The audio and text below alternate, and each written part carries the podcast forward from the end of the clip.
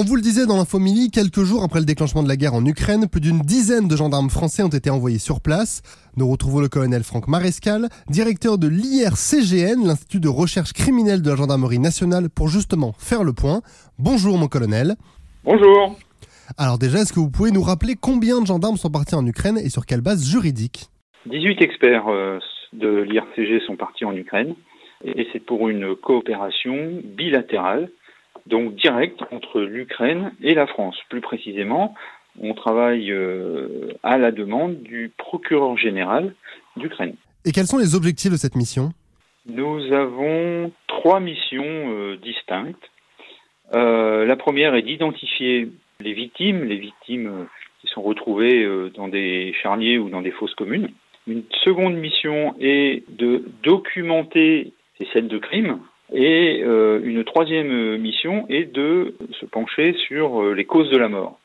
Et pour remplir ces missions, quels sont les profils des gendarmes qui ont été envoyés sur place? Alors, concernant euh, l'identification de victimes, le process fait appel normalement à plusieurs disciplines, mais là, il est plus simple de travailler à partir de l'ADN, et c'est pour ça que l'on a envoyé un laboratoire mobile ADN pour euh, réaliser euh, l'extraction euh, ADN, c'est-à-dire les profils génétiques, directement sur place par nos experts dans ce laboratoire mobile. Concernant les causes de la mort, on a deux spécialistes qui travaillent le plus souvent ensemble en France. Hein, il s'agit d'un médecin légiste et d'un balisticien. Et puis pour documenter les scènes de crime, on a des spécialistes en l'investigation de scènes de crime, des spécialistes en fixation en trois dimensions des lieux par, un, par une modélisation en trois dimensions. Et puis, euh, on a aussi, euh, pour les causes de la mort d'ailleurs, ou, pour d'autres, on a aussi euh, un expert en explosifs qui pourra faire des prélèvements sur les cadavres, par exemple, et identifier le type d'explosif si toutefois ils ont été tués par euh, suite à une explosion. Donc chacun apporte une expertise qui vient compléter la compréhension sur ce qui a causé la mort d'un individu. Et pour débuter l'enquête, ça se passe comment? Quelles sont les étapes?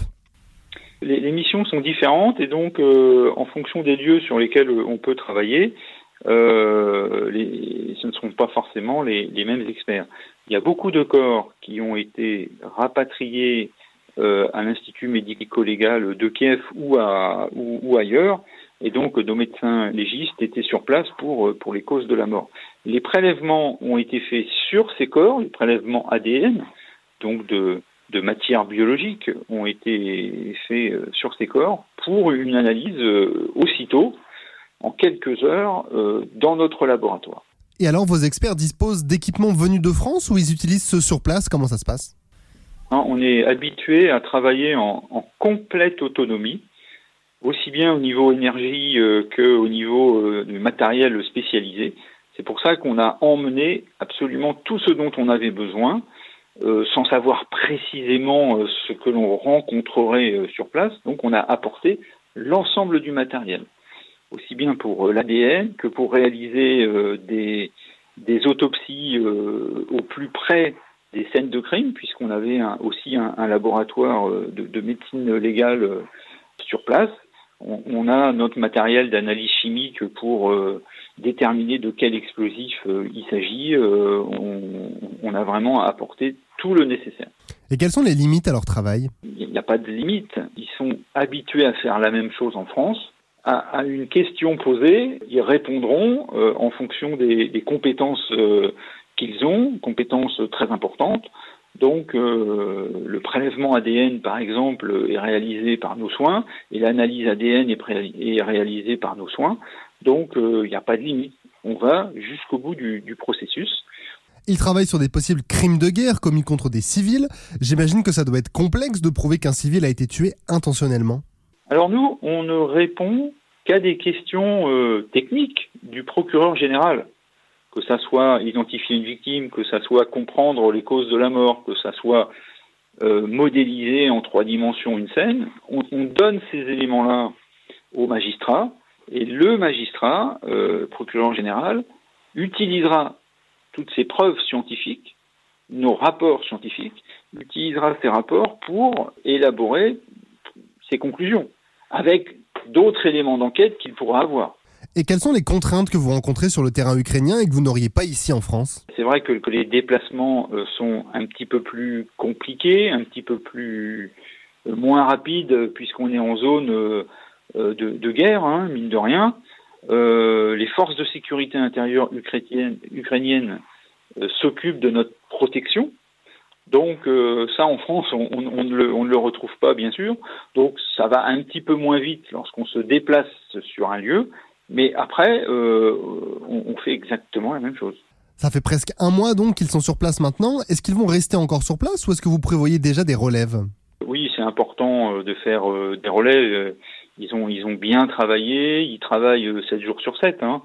Le dimanche, ils vont rédiger les rapports. Mais sinon, tous les autres jours, ils, ils, travaillent avec les, les, Ukrainiens. On travaille jamais tout seul. Hein sauf pour le laboratoire ADN, puisque là, on est complètement autonome. Donc oui, euh, on va envoyer une relève, euh, d'autant plus que la mission euh, donnée par le procureur général va évoluer. Donc en fonction de cette évolution, on, on, attend de savoir ce qui va nous être demandé et on s'adaptera à la demande de la partie ukrainienne. Quel bilan vous tirez de ce premier mois sur place? On a réalisé énormément d'analyses ADN, aussi bien sur les victimes, sur les cadavres, mais aussi sur les familles de victimes, puisque à un moment donné, il faudra bien faire un lien entre la victime et des familles qui disent euh, je pense que cette personne est, fait partie de, ma famille. Donc euh, ça se fait avec un euh, en prenant aussi le, le, profil génétique des familles. Donc euh, de ce côté-là, euh, on aura identifié euh, de nombreuses personnes, des personnes qui seraient des cadavres qui ne seraient pas encore identifiés pourront l'être un petit peu plus tard puisque puisqu'ils possèdent le profil génétique de, de toutes ces victimes. Puis là où on nous a demandé de travailler, on a répondu à, à, la mission qui nous était donnée. Pour nos auditeurs qui veulent toujours en savoir plus sur les différents parcours professionnels qu'offrent les armées et la gendarmerie nationale, ces gendarmes qui, on l'a bien vu, sont de vrais spécialistes, comment sont-ils recrutés et formés? Alors, au laboratoire, nous avons un, un petit pourcentage de personnel civil que l'on recrute euh, par nous-mêmes sur concours. Ces personnes-là travaillent au laboratoire directement sur, euh, sur les machines.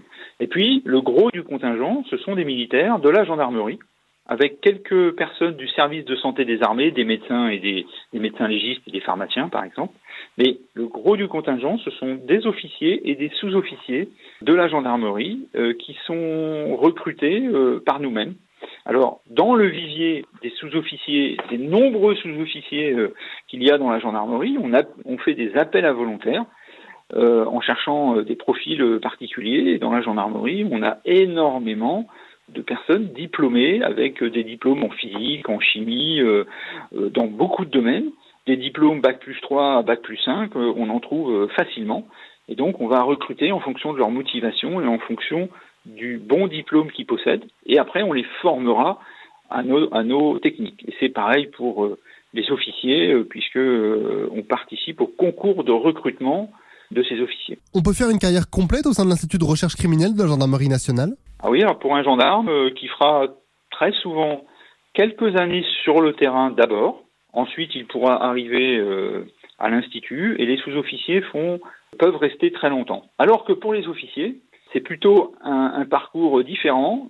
Ils vont rester euh, entre 8-10 ans euh, pour leur premier passage, de façon à devenir experts reconnus dans leur domaine, de façon à maîtriser complètement euh, leur domaine de compétences, puis ils, retourneront dans la gendarmerie plus classique, faire de la sécurité sur le terrain, reviendront un peu plus tard au laboratoire à un autre poste, repartiront sur le terrain et reviendront encore pour certains d'entre eux. C'est exactement le, ce que, ce que j'ai fait euh, moi-même hein, en passant par le laboratoire à, à trois reprises.